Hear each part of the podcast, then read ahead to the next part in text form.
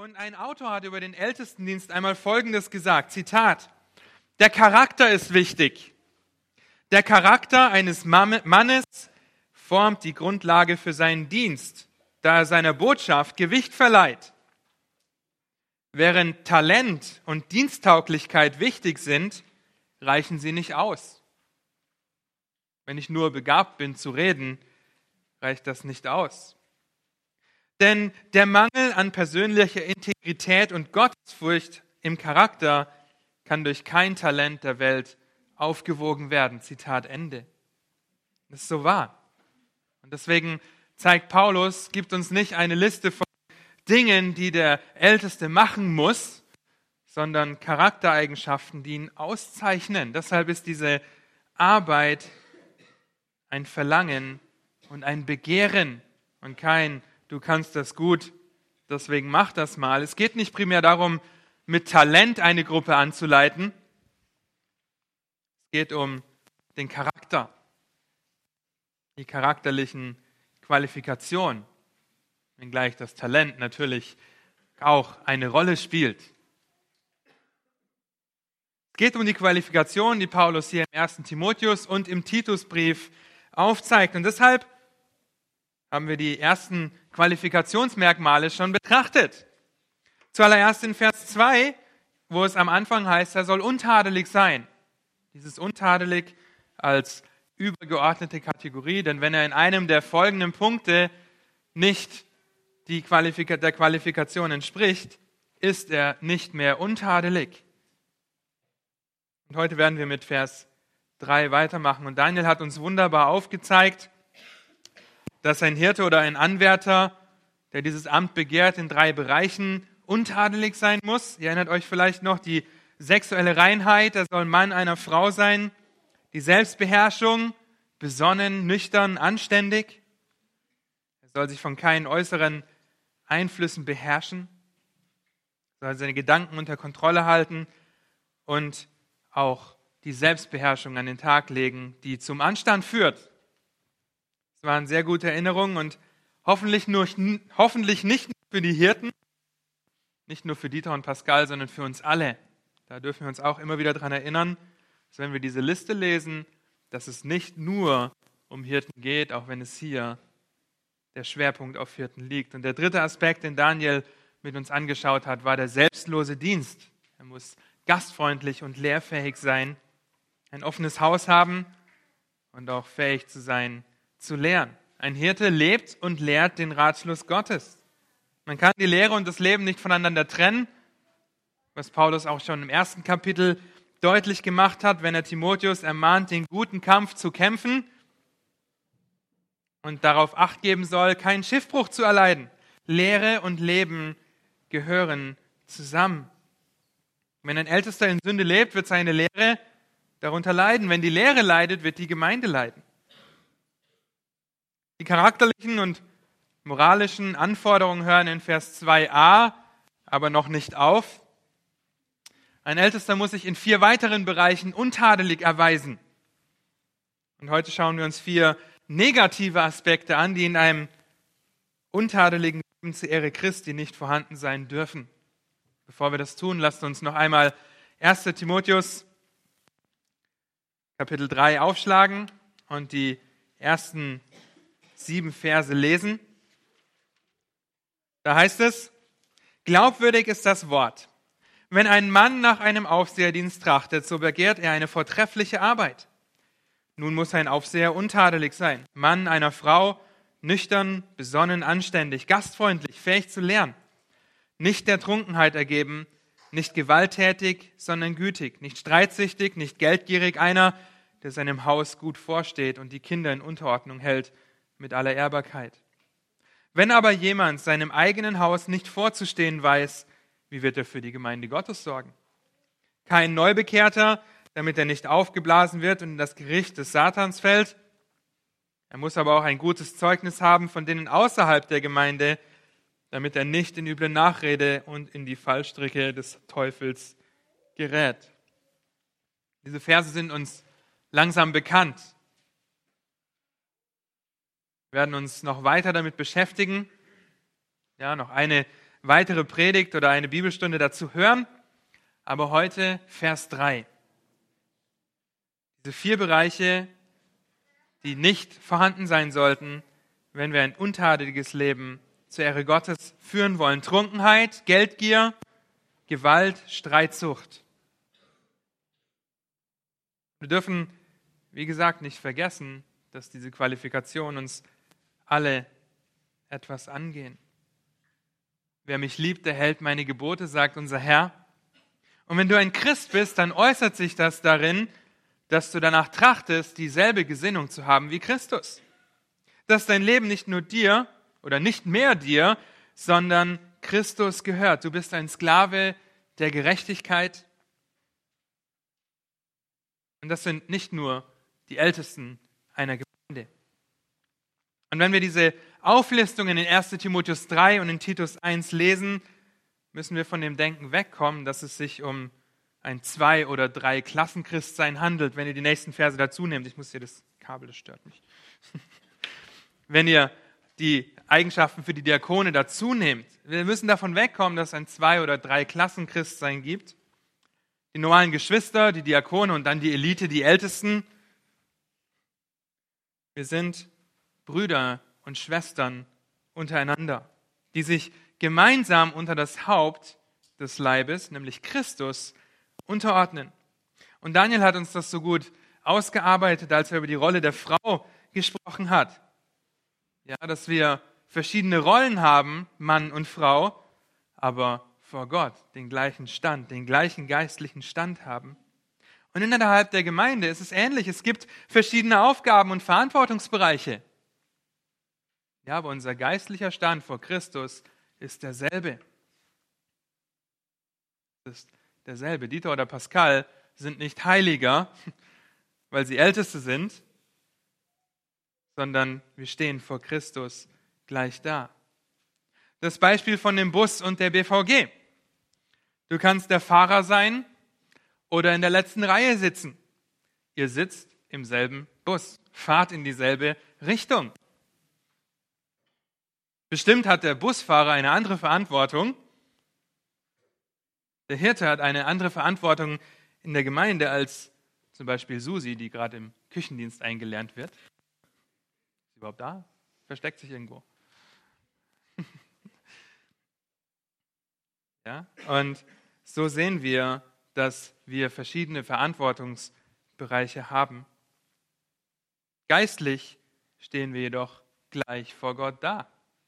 Ja, wenn du ein Kind Gottes bist, dann bist du ein erlöster Sünder, dessen Herr Christus ist, der an den Tod und seine Auferstehung glaubt und die Stellvertretung für die Sünde und dass wir ihn als Herrn und Retter bekennen. Das zeichnet uns aus.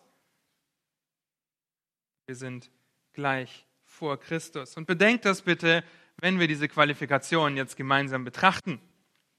Der erste der vier negativen Aspekte, die im Leben eines untadeligen Hirten in dem Fall, aber auch für uns alle, nicht sehen möchte, ist Trunkenheit. Er soll nicht als Trinker bekannt sein,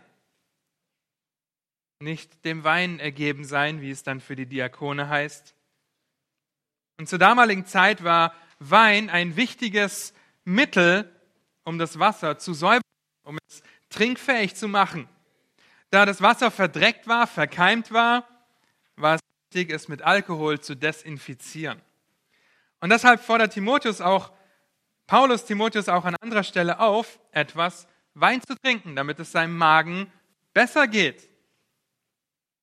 Damit meint er, das Wasser genießbar zu machen. wenn das Wasser mit Wein vermischt wurde, dann war es nicht so, dass die Mischung 50-50 war, also die Hälfte Wasser, die Hälfte Wein. Dann wäre die Gefahr des Betrinkens immer noch hoch gewesen. Es war vielmehr eher acht Teile Wasser und ein Teil Wein, was den Alkoholgehalt so gut wie außer Kraft gesetzt hat. Das heißt also, und ich sage das, weil wir verstehen müssen, dass Paulus nicht den normalen damaligen Umgang mit Wein in Frage stellt, wenn er davon spricht, dass ein Hirte nicht dem Wein ergeben sein soll oder der Trunkenheit ergeben sein soll. Ja, es geht vielmehr darum, das zu missbrauchen. Und dazu gehen wir ins Alte Testament. Und dort sehen wir die Gefahr und die Auswirkungen davon, wenn Leiter sich dem Weingenuss der Trunkenheit hingeben. In Jesaja 28 werden die geistlichen Leiter scharf kritisiert. Ähnlich wie in fast allen anderen Propheten werden sie in die Mangel genommen und für ihr Verhalten, für ihren Charakter sehr scharf getadelt, was sie für den Dienst als Leiter für das Volk Israel disqualifiziert hat.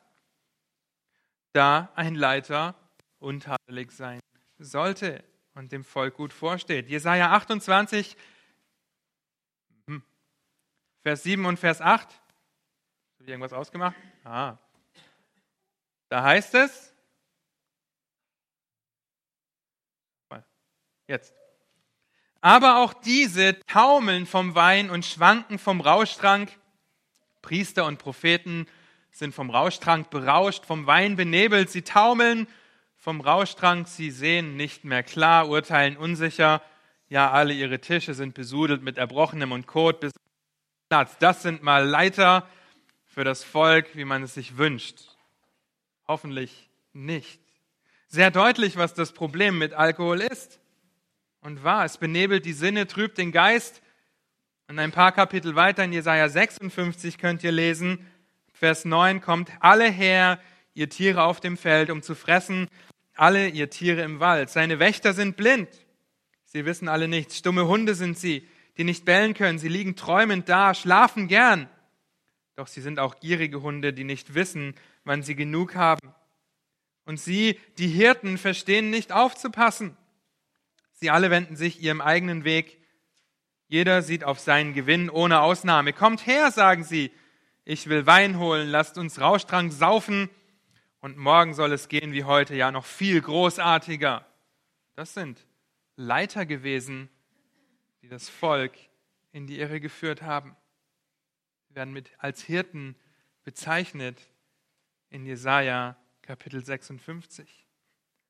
Ein Kommentator sagt hierzu, folgendes, Zitat, ein Mann, der ein Trinker ist, hat keine Freude am Dienst. Er ist ein schlechtes Beispiel und wird mit Sicherheit der Grund schlimmer Sünden sein und Unglück in das Leben derer bringen, die seinem Beispiel als Säufer folgen und ihren Genuss aufgrund ihres Leiters rechtfertigen. Zitat Ende. So wie die Hirten in Jesaja das Volk dazu aufgefordert haben, mitzumachen, wird es sein, wenn ein Hirte dem Weingenuss ergeben ist, trinksüchtig ist. Er wird ein schlechtes Vorbild sein und die Gemeinde in die Irre führen. Und nicht der Trunkenheit ergeben zu sein, reiht sich in die Qualifikation mit ein. Wenn ein Hirte darin untadelig ist, beziehungsweise wenn er darin versagt und ein Trinker ist, dann ist er für den Dienst. Er benebelt, nicht nüchtern, nicht besonnen kann. Und da sehen wir auch schon, wenn ich in einer Qualifikation versage, dann wird das sich auswirken auf die anderen Punkte in der Liste. Ein Mann, der dem Weingenuss ergeben ist, kann einer Gemeinde nicht vorstehen, weil sein Herz auf etwas anderes ausgerichtet ist als den Schutz und die Fürsorge für die Gemeinde für Gottes Haushalt zu sorgen, ist nicht die Priorität. Und hier wird ein Prinzip deutlich. Das hat Carey mal deutlich gemacht, auch als er über den ersten Timotheus gepredigt hat. Denn man könnte ja sagen, ja, der Hirte, unser Hirte, der ist, trinkt kein Alkohol, deswegen ist er fit für den Dienst, aber er ist abhängig von Zigaretten oder lässt sich sogar von Kaffee beherrschen.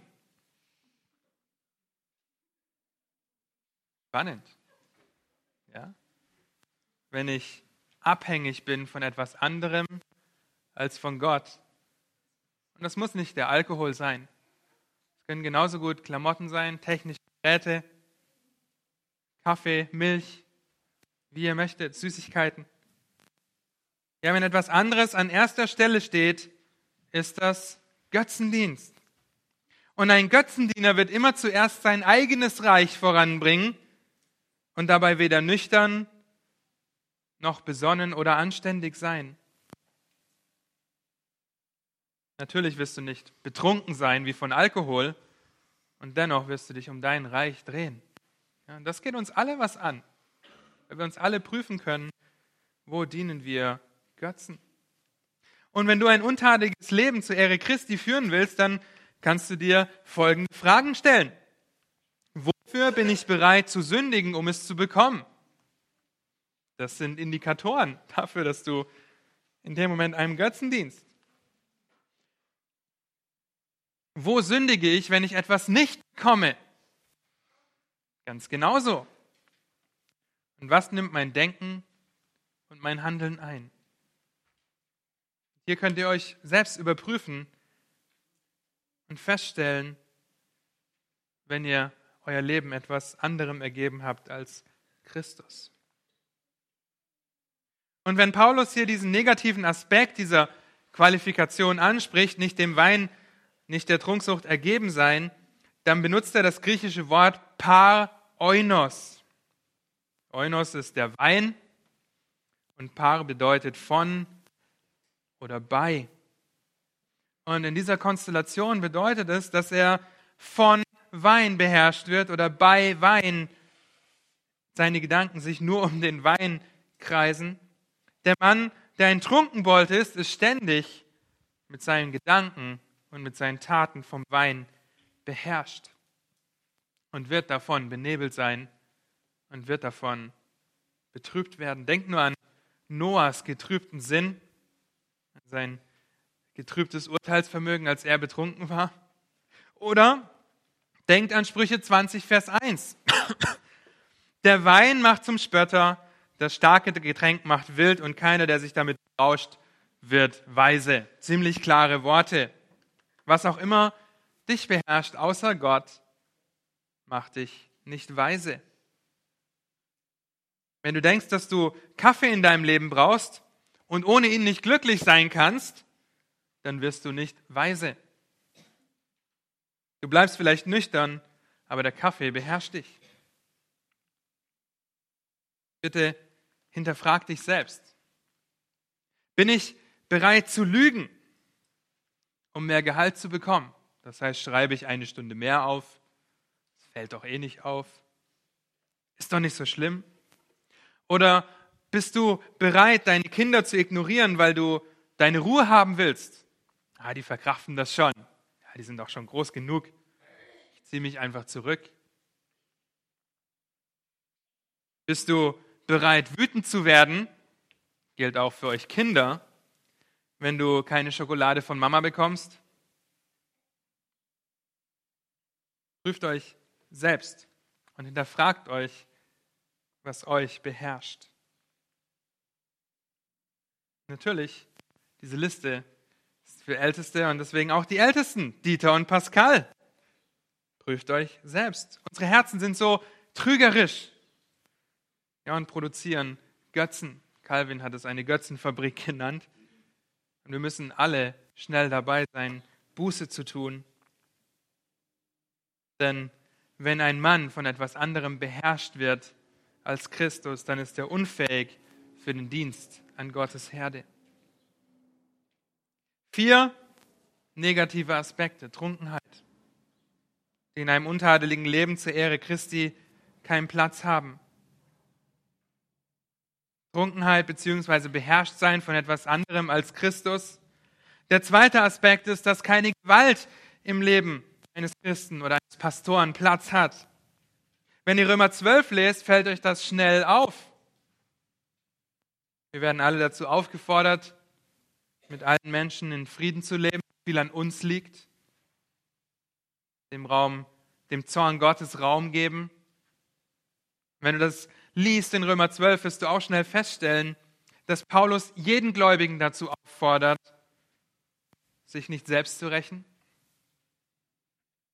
und seine Feinde sogar zu versorgen.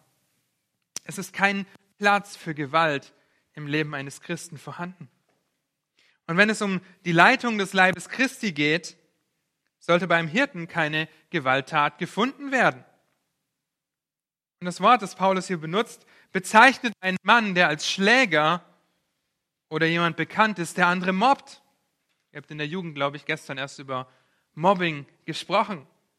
Das sind Leute, die gewalttätig sind, die hier bezeichnet werden. Ein Christ sollte keiner sein, der andere mobbt oder verprügelt.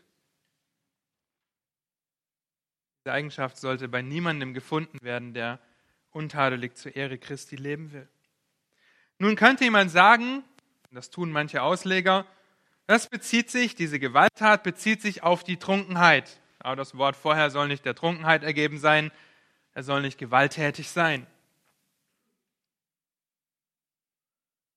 Denn wenn eine Person betrunken ist, dann neigt sie schneller zu Gewalt. Unter diesen Umständen müsste Paulus diese Qualifikation aber gar nicht aufführen, dass er nicht gewalttätig sein soll, denn dann wäre einer, der dem Wein ergeben ist, der den Wein liebt, sowieso schon disqualifiziert und damit muss er nicht noch nicht gewalttätig sein, er wäre disqualifiziert. Und man muss nicht unbedingt betrunken sein auf der anderen Seite, um gewalttätig zu sein. Ihr wisst das. Schaut euch an, was die Leiter des IS machen.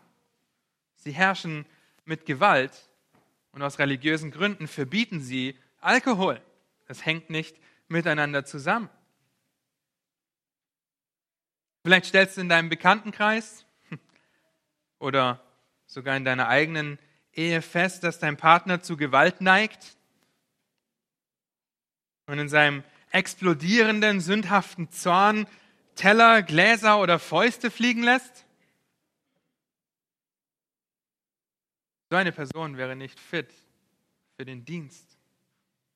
Sie muss in jedem Fall zurechtgewiesen werden, wenn er ein Bruder oder eine Schwester ist. Vielleicht fällt euch das auf bei euch in den Häusern, wenn die anderen Paare streiten. Er muss zur Buße aufgefordert werden, umkehren, den anderen in Demut gütig höher achten als sich selbst. Man kann dieses Wort also nicht mit einem Trinker unbedingt in Verbindung bringen. Und deshalb fährt Paulus fort und zeigt den Kontrast auf. Ja, sollte nicht gewalttätig sein, sondern gütig, steht in eurem Text. Und ein ganz kleiner Einschub, wenn ihr in euren Bibeln lest, dass er nicht dem schändlichen Gewinn, nach schändlichem Gewinn streben soll, ja, die Schlachter hat das drin, dann ist das eine Eigenschaft, die in den ältesten Manuskripten nicht in 1 Timotheus 3 vorkommt. Okay, diese Auflistung oder dieser Teil der Auflistung, der findet sich in Titus 1 wieder, deshalb hat er eine Berechtigung und ist auch wichtig aber wir beziehen sie heute hier nicht mit ein, aufgrund dieser ältesten Manuskripte, die das nicht aufführen. Und außerdem spiegelt es das wider, dass sie nicht nach schändlichem Gewinn streben sollen, was der letzte Punkt in Vers 3 ist, nämlich dass sie nicht geldgierig sein sollen. Und so können wir das überspringen und gehen zurück. Er soll nicht gewalttätig sein, sondern gütig. Und für das Wort Güte benutzt Paulus ein Wort, das sich auf die Tat bezieht, die richtig ist und die angemessen ist zur richtigen Zeit. Etwas, das dienstbar oder demütig bedacht ist. In 2. Korinther 10, Vers 1 wird es mit der Freundlichkeit übersetzt und auf Christus bezogen. Ja, diese Freundlichkeit und diese Güte, die gipfelt in Jesu Tod am Kreuz was ihr in Philippa 2, Vers 5 bis 8 finden könnt. Und ein Kommentator sagt zu dieser Güte folgendes Zitat. Christen sollten im Grund ihrer von Gott gegebenen Eigenschaften gütig sein. Sollten im Grund ihrer von Gott gegebenen Eigenschaften gütig sein.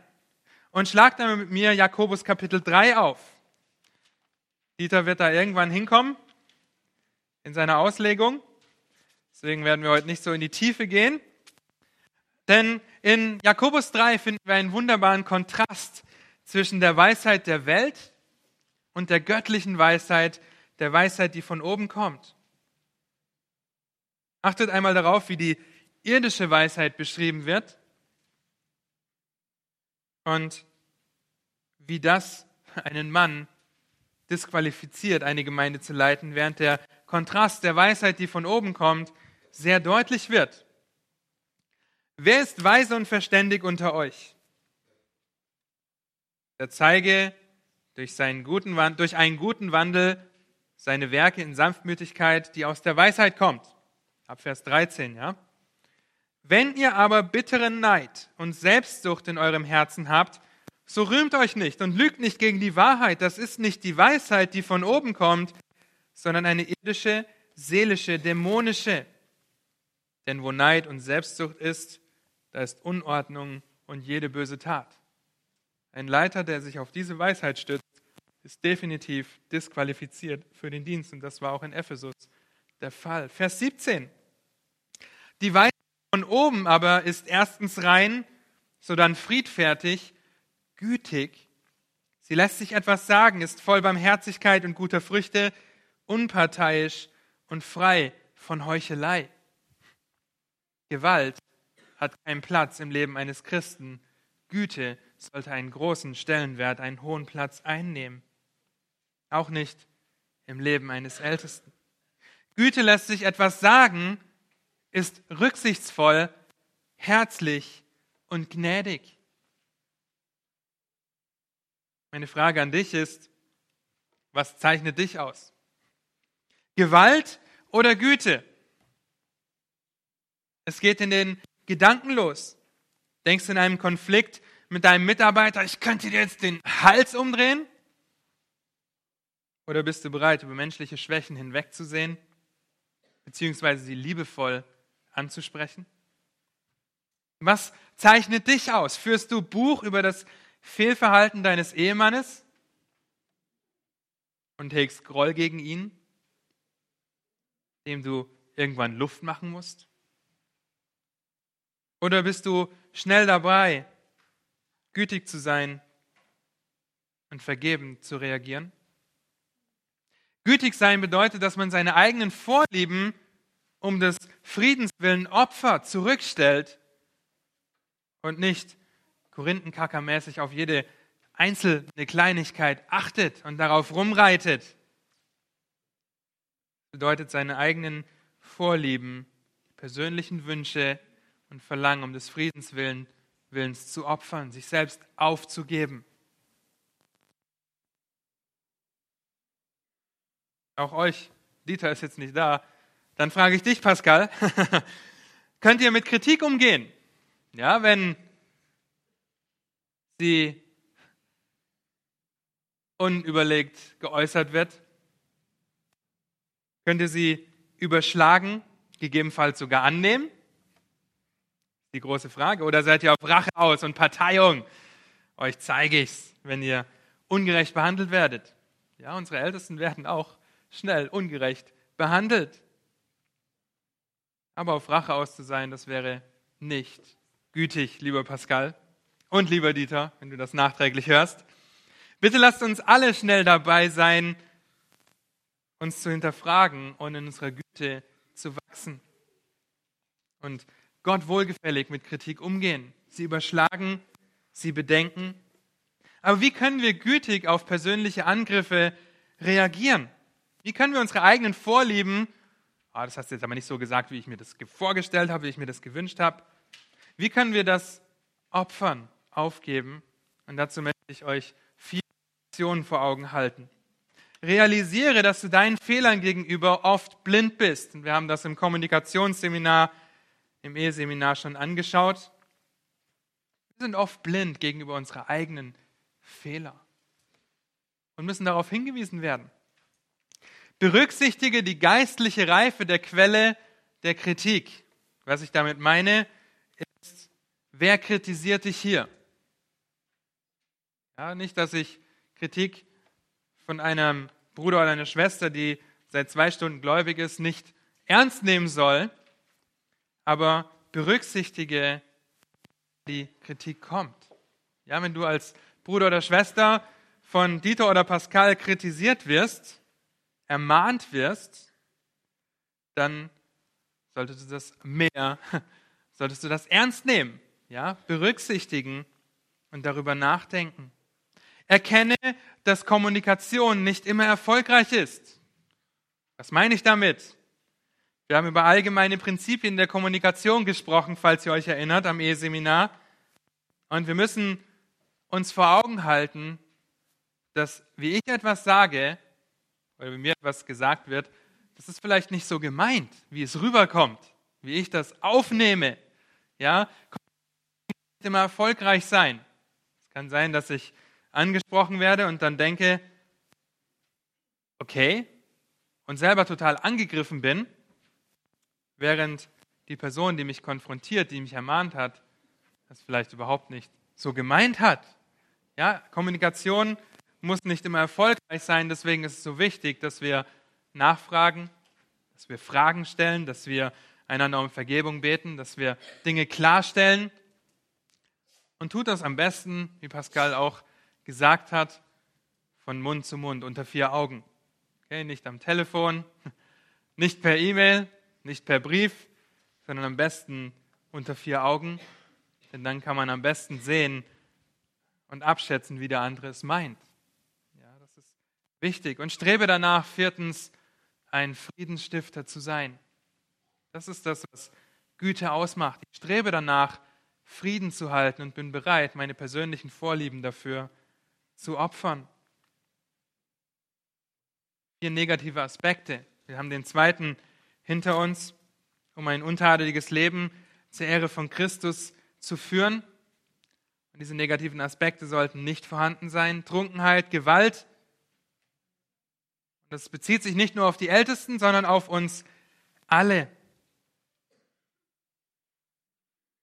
Im Leben eines jeden Christen sollte es nicht vorhanden sein. Und Paulus fährt fort und zeigt auf, dass ein Mann nach dem Aufseherdienst trachtet, es begehrt, auch darin untadelig sein soll, dass er nicht streitet, keine Streitsucht hat, nicht streitsüchtig, nennt Paulus diesen Punkt, diese Qualifikation.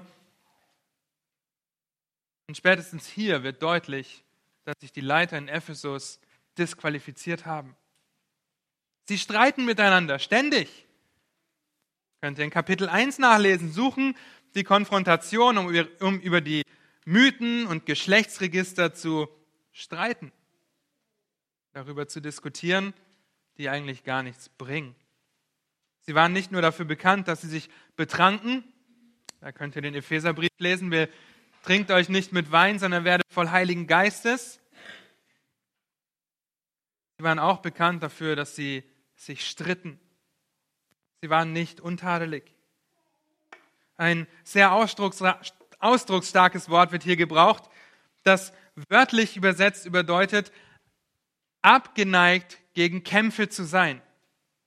Wenn ich nicht streitsüchtig bin, bin ich abgeneigt vom Kämpfen. Ein Christ, vor allem einer, der das Ältestenamt begehrt, muss eine starke Abneigung für Streit empfinden, sonst disqualifiziert er sich für den Dienst als Hirten. Er sollte weder im körperlichen Kampf einen Konflikt lösen, er soll nicht gewalttätig sein, noch ohne Waffengewalt in einem hitzigen Wortgefecht versuchen zu kämpfen, um sich selbst zu behaupten.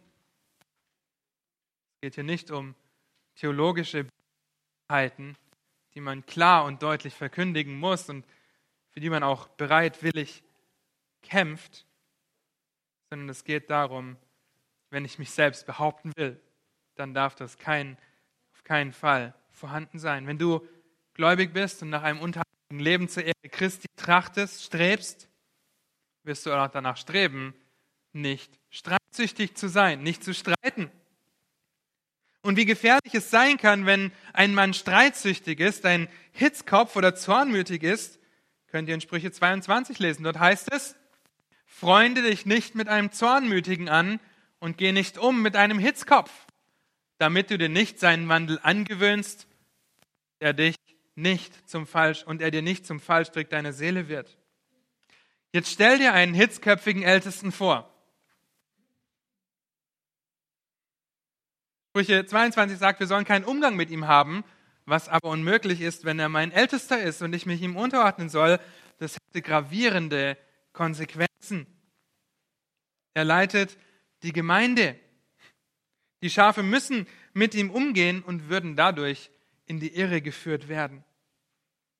Oder Sprüche 20, Vers 3. Abzulassen vom Streit ist für den Mann eine Ehre. Jeder Narr aber stürzt sich hinein. Lasst uns diesen Punkt kurz machen. Ich möchte euch drei Fragen stellen. Willst du ein ehrenwerter Mensch sein oder ein Narr, ein Dummkopf, der sich in Streit hineinstürzt? Wie sieht dein Freundeskreis aus? Beinhaltet er viele Hitzköpfe? Ich rede ganz bewusst vom Freundeskreis, weil du vielleicht jetzt sofort an deine Arbeitskollegen denkst, die schnell dazu neigen zu explodieren. Aber vor ihnen kannst du auch nicht wirklich fliehen, weil es ist deine Arbeit. Und du kannst auf der Arbeit dir Möglichkeiten suchen, wie du ihnen vielleicht aus dem Weg gehst. Aber was ist dein Freundeskreis? Die Menschen, für die du dich entscheidest, Zeit mit ihnen zu verbringen. Wie sieht dein Freundeskreis aus? Beinhaltet er viele zornmütige oder Hitzköpfe? Und wie schnell neigst du dazu, zu explodieren, in Anführungsstrichen? Wie schnell neigst du dazu, selbst zu streiten? Und dann wieder zur Frage 1 zurück, ein Narr zu werden, wie Sprüche 20 sagt. Nehmen wir noch einmal unseren lieben Busfahrer. Er ist betrunken, eigentlich schon deshalb nicht in der Lage, ein weises Urteil zu fällen oder überhaupt Bus zu fahren. Genauso wenig wünscht dir ein Busfahrer, der eine dicke Stoßstange vorne an seinem Bus hat und mit Vollgas durch die Mitte im Berufsverkehr fährt und sich eine Gasse bahnt ja, und mit allen möglichen Leuten in Konflikt gerät dadurch. Das wollen wir auch nicht. Oder der an einer roten Ampel von seinem Sitz aufsteht, zu dir kommt, der eine Backpfeife gibt, dich anbrüllt und der sagt, setz dich gefälligst hin. Du darauf hinweist, liebevoll und freundlich, dass kein Platz mehr frei ist im Bus. Und dann fängt er an, mit dir zu diskutieren, zu streiten. Und während ihr streitet, ist die Ampel schon längst wieder rot. Bei einem Leiter sollte Trunkenheit, Gewalt und Streitsucht keinen Platz haben. Beim Busfahrer auch nicht, aber das ist ein Beispiel. Bei keinem Christen sollte das Platz haben im Leben. Prüfe dich selbst und hinterfrage dich, wie du damit umgehst, wenn jemand einen provozierenden Post auf Facebook stellt. Ja, da geht gerade viel rum mit den Wahlen in Amerika, der Flüchtlingspolitik. Es sind so viele provozierende Sachen. Hinterfrage dich, ob es nötig ist, einen Kommentar dazu abzugeben oder auf Teilen zu drücken und einen Streit zu provozieren. Sei ein Friedensstifter, kein Streitschürer. Halte dich zurück, eine ehrenwerte Person und sei kein Narr, auch auf Facebook nicht. Bei dem letzten negativen Aspekt, der keinen Raum im Leben eines Ältesten oder eines Christen sollte, wird auch deutlich, dass die falsche Motivation verheerende Konsequenzen hat. Die Geldgier. Er soll nicht geldgierig sein. Die Geldgier wird in 1 Timotheus 6, Vers 10 als Wurzel des Bösen beschrieben. Der Schreiber des Hebräerbriefes fordert dazu auf, dass der Lebenswandel frei von Geldliebe sein soll und spricht die Zufriedenheit an. Und dieses Wort Liebe zu Geld benutzt Paulus auch die moralischen, die charakterlichen Qualifikationen eines Ältesten spricht. Liebe zu Silber wortwörtlich. Und mit einem Alpha davor wird es verneint. Liebe nicht Silber, nicht silberliebend.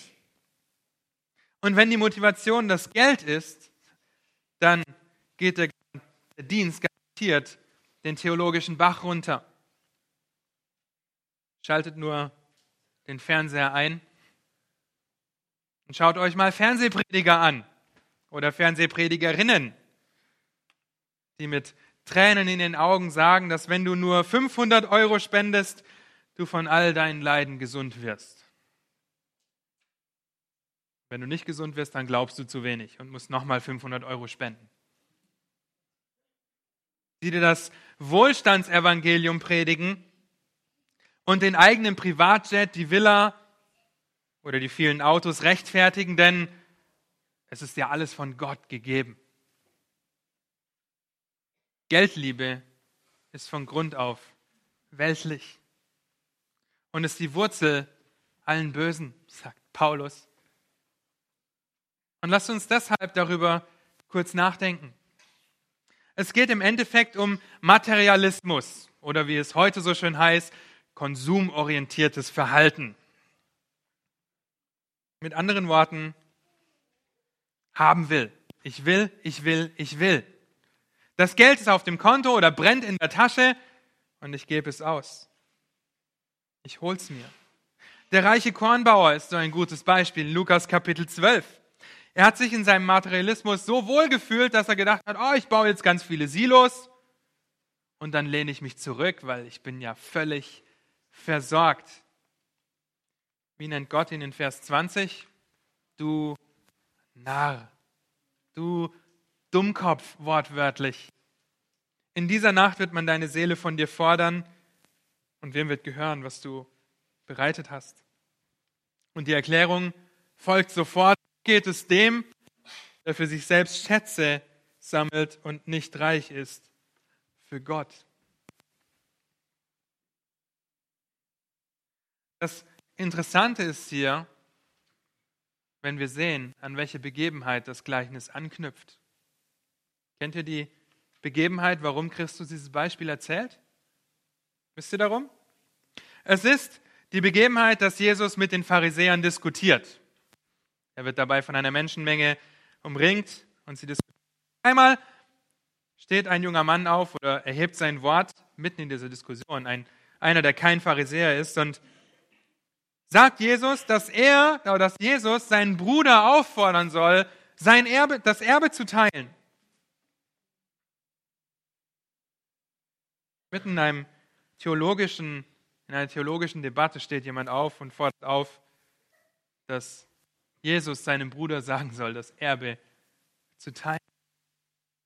Das muss schon ein ziemlich, eine ziemlich große Belastung, ein ziemlich großes Verlangen in diesem jungen Mann gewesen sein, weil er so irdisch, so materiell denkt. Und daraufhin folgt das Gleichnis, weil Jesus diesen Mann für voll nimmt und ihm auf seine Frage antwortet. So geht es dem, der für sich selbst Schätze sammelt und nicht reich ist für Gott.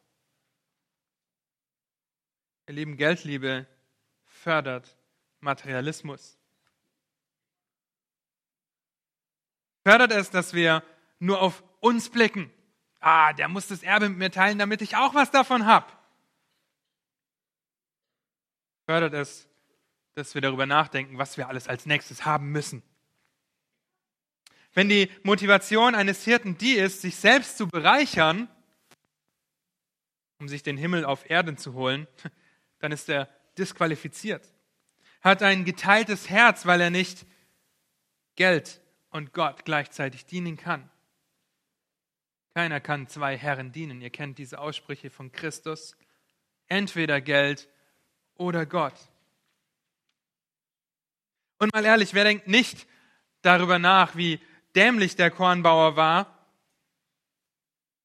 als Jesus ihm sagt oder der oh Gott ihm sagt, du Narr, du Dummkopf. Aber wie oft dreht sich unser Denken darum, was wir als nächstes wollen, was wir brauchen, das neueste iPhone, die beste KitchenAid, dieses Zubehör dafür, die Klamotten hier, diese Spielkarten oder diese Schuhe. Und wir drehen uns so lange um das, was wir wollen, dass wir irgendwann anfangen, eine Liste mit Pro und Contra zu machen. Warum brauche ich das? Warum brauche ich das nicht? Und wenn wir die Liste danach anschauen, Pro 25 Punkte, Contra leer. Ja? Weil wir uns so lange darum drehen, warum wir das brauchen und unser Herz davon abhängig machen, dass wir blind werden. Es gibt nichts, was dagegen spricht. Wir belügen uns so also selbst und werden zu Götzendienern, sind nicht nüchtern, sind nicht besonnen und sind dann auch nicht anständig. Am 26. November 1922 hat Howard Carter das Grab des Königs Tutanchamun gefunden. Kurz, sein Spitzname war Tut, ihr kennt das vielleicht. Es war ein unberührtes Grab, das weder von Grabräubern geplündert war, noch irgendwie verkommen war. Und hier äh, seht ihr das Grab ein bisschen. Ja, ist das der Laserpointer, ja? Hier liegt er, begraben, und man hat alle möglichen Schätze gefunden. Das ist die komplette Grabkammer mit Streitwägen, Thronen, Statuen. Alles, was ein König eben im Nachleben brauchen kann. Nun, tut, auch die Leute, die ihn begraben haben, waren Narren, waren Dummköpfe, weil sie dachten, dass er dieses Zeug behalten kann, diese irdischen Gegenstände. Wisst ihr, was der Fall ist? Heute machen diese Schätze die Runde in allen möglichen Museen weltweit und Tut hat in seinem Nachleben nichts davon. Dann das letzte Hemd hat keine Taschen. Auch diesen Spruch kennt ihr gut. Zu schnell sind wir dabei, genauso zu denken. Uns Lügen hinzugeben, die uns einreden, dass die materiellen Anschaffungen glücklich machen oder wichtig sind für unser Ego, die uns gut dastehen lassen. Vielleicht denkst du auch, dass das Geld auf deinem Konto dir Sicherheit gibt und du dir keine Sorgen machen musst. Oder andersrum, du hast kein Geld und bist unsicher und machst dir ständig Sorgen, weil du das, was du möchtest, nicht kaufen kannst. Wenn wir unser Herz an Geld hängen, dann dienen wir nicht Gott. Geld oder Gott, nicht Geld und Gott. Ein Hirte ist nicht untadelig Motivation, das Geld ist. Ja, und wenn du denkst, dass Geld dich glücklich macht, dann täuschst du dich. In einem anderen Beispiel, vor vielen Jahren hat eine große Firma Probleme in ihrer Produktion gehabt. Die Firma hatte eine Fabrik in Panama und die Arbeiter hatten eigentlich wenig Geld, aber sobald sie in dieser Fabrik arbeiten, arbeiteten, hatten sie Überfluss. Schon nach einer Woche hatten sie so viel Geld, dass sie gar nicht wussten, was damit anzufangen war. Sie waren nicht geldgierig, wollten nicht mehr. Also, nach einer Woche Arbeit hatten sie genug Geld, um zu leben. Was haben sie gemacht? Sie haben aufgehört zu arbeiten, bis das Geld aus war und sind dann wiedergekommen. Das war ein Riesenproblem für diese Fabrik und für die Firma. Nun, die äh, Vorgesetzten der Firma waren nicht dumm und haben überlegt, was können wir tun, damit die Leute arbeiten kommen und wir so die Produktion aufrechterhalten können. Was sie gemacht haben, Sie haben jedem Mitarbeiter einen Sears-Katalog. Ja, ist wie ein Otto-Katalog oder IKEA-Katalog oder wie Kaufland in die Hand gedrückt und haben so die Geldgier geschürt, weil auf einmal die Leute sehen konnten, was sie wollten, sich aber nicht leisten konnten, wenn sie nur eine Woche gearbeitet haben. Ja, die waren nicht dumm, diese Chefs. Ja, die haben die Geldgier der Menschen ausgenutzt, um sie zur Arbeit zu motivieren. Schon war das Problem gelöst, weil jeder das haben wollte, was er sich vorher nicht einmal erträumt hatte. Ich will, ich will, ich will und dafür bin ich bereit, auch zu arbeiten, zu arbeiten, zu arbeiten. Die Möglichkeit, sich alles zu kaufen, weckt in diesem Beispiel die Geldliebe. Und Geldliebe dreht sich im Endeffekt immer nur um mich selbst, so wie Streitsucht, Trunkenheit und Gewalt auch. Paulus fordert auf, liebe nicht Silber. Wenn das deine Priorität ist, bist du für den Dienst als Hirte disqualifiziert, musst auch hier, wenn du kein Hirte bist, zurechtgewiesen werden, weil du nicht Gott und dem Geld gleichzeitig dienen kannst. Und das war auch in Ephesus der Fall. Ja, sie wollten sich bereichern an dem, was sie verkündigt haben, an dem, was sie erzählt haben. Paulus fordert später auch noch dazu auf, genügsam zu sein, zufrieden zu sein, nicht das Geld zu lieben und ihm hinterherzulaufen. Paulus ermahnt Timotheus davor, vor dieser Geldliebe, denn die Geldliebe ist eine Wurzel alles Bösen. Etliche, die sich ihr hingegeben haben, sind vom Glauben abgeirrt und haben sich selbst viel Schmerzen verursacht. Du aber, o oh Mensch Gottes, fliehe diese Dinge, jage aber nach Gerechtigkeit, Gottesfurcht, Glauben, Liebe, Geduld, Sanftmut. Wie schön, dass Paulus nicht nur sagt, lass die Geldliebe und fertig, sondern dass er aufzeigt, was wir, was unsere Gedanken und unser Herz beeinflussen sollte, mit was wir uns füllen sollte. Die Liebe zu Geld kann genauso betören wie die Liebe zu Wein. Man wird physisch vielleicht nicht betrunken,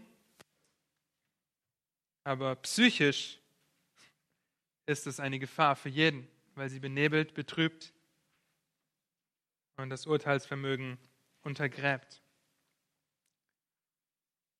Aber Vorsicht an euch alle, dass ihr jetzt nicht denkt, wer viel Geld hat, ist im Bereich der Geldliebe schuldig geworden. Ja, das ist auf keinen Fall so. Nicht alle Reichen sind wie Dagobert Duck, die ihr Geld anhäufen und nichts davon abgeben wollen. Es gibt gläubige Unternehmer, die mit ihrem Geld das Reich Gottes freigebig Geldgier kann betreffen, ob du Geld auf deinem Konto hast oder nicht. Aus jeder Schicht, egal wie viel oder wenig du hast. Prüf dich selbst. Mit was verbringst du deine Zeit? Liest du so lange irgendwelche Technikseiten, bis du denkst, das muss ich jetzt haben? Guckst du dir so lange den Lego-Katalog an, bis du denkst, oh, das Raumschiff brauche ich jetzt, sonst geht es mir nicht gut? Bist du bereit dafür zu sündigen? Vielleicht sogar zu beginnen zu stehlen, um dir das leisten zu können? Technik, Lego, Software, Apps, Kleidung, Haus, Auto, Karriere sind so Punkte. Worin drückt sich deine Liebe zu irdischen Reichtümern aus? Wo fließt das Geld hin, das dir zur Verfügung steht, und bist du bereit, freigebig zu sein, beziehungsweise wie freigebig bist du? Dich nicht nur darin äußern, dass du etwas in die Kollekte gibst oder der Gemeinde etwas online spendest, sondern auch darin, wie freigebig bin ich mit meinen Materialien, die Gott mir zur Verfügung stellt. Was dann wieder in die Gastfreundschaft zurückgeht. Bin ich freigebig oder bin ich gierig? Bin ich geizig, dass ich nicht Gäste beherbergen will, weil sie mir die Haare vom Kopf fressen? Wo fließt dein Geld hin, das dir zur Verfügung steht? Vier negative Aspekte, die in einem untadeligen Leben zur Ehre Christi nicht vorhanden sein dürfen.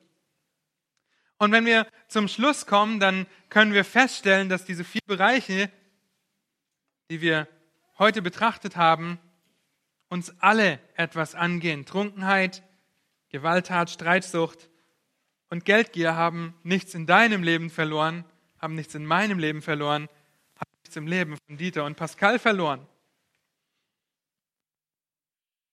Wir dürfen diese Qualifikationen, diese Liste aber nicht nur dafür nehmen, hernehmen, um zu schauen, wer als Ältester denn in Frage kommen könnte, Dafür ist diese Liste sehr wichtig und man kann gut daran prüfen, deswegen dürft ihr auch prüfen, sondern die Eigenschaften, die aufgelistet werden, die sind nicht nur punktuell zu betrachten, okay, Daniel ist, erfüllt das jetzt alles, er kann zum Ältesten eingesetzt werden und in fünf Jahren torkelt er betrunken in die Gemeinde. Ja, damals war er ja qualifiziert, dann lassen wir ihn als Ältester eingesetzt. Nein, Okay? Oder Dieter oder Pascal. Nein, nein, nein. Diese Qualifikationen sollten das eines Eltern nur Punkt sein ganzes Leben lang. Über die Einsetzung hinaus. Davor und danach. Und Alexander Strauch hat dazu treffend gesagt zum Abschluss, Zitat, ich bin überzeugt, dass Gott der örtlichen Gemeinde die in 1 Timotheus 3, 1 bis 12 aufgelisteten Charakterqualifikationen gegeben hat, um sein Volk vor unwürdigen und skrupellosen Männern zu schützen, an denen es nie zu mangeln scheint. Zitat Ende. Es wird immer Wölfe geben, die im Schafspelz ankommen und sich aufblähen. Aber dafür haben wir diese Liste, um zu prüfen, um die Gemeinde zu schützen, um sie aufzubauen, das Reich Gottes zu bauen. Prüf dich bitte selbst. Auch wenn du nicht nach der Gemeindeleitung strebst, ob du zum Narren oder ehrenwerten Menschen gehörst, der Christus durch ein untadiges Leben die Ehre geben möchte. Prüf dich bitte selbst. Amen. Lasst mich noch beten. Die Fragen habt ihr auf euren Zetteln. Herr, und habt du Dank dafür, dass du uns diese Auflistung gibst, dass wir sehen dürfen, dass es um den Charakter geht und nicht um die Werke primär. Herr, dass wir auch sehen dürfen, dass du derjenige bist, der Älteste einsetzt, der ihnen das Verlangen gibt, das Begehren gibt nach dieser Arbeit und der sie dafür zurüstet. Herr, ich danke dir so sehr dafür, dass du uns treue Hirten gegeben hast, die dich lieben, die wir heute prüfen dürfen und feststellen können, dass sie die Kriterien erfüllen und untadelig vor dir leben, weil sie dich lieben, an erster Stelle haben und den Schutz der Gemeinde im Sinn haben. Herr, ich danke dir so sehr für Dieter und Pascal. Danke für ihr Vorbild, für ihre Lehre. Danke dafür, dass sie besonnen, nüchtern, anständig sind, dass sie nicht gewalttätig sind, sondern gütig. Ich danke dir dafür, dass du uns allen helfen kannst, danach zu streben, dir ähnlicher zu werden, indem wir diese Liste genauso auf unser Leben und unseren Charakter anwenden, Herr. Amen.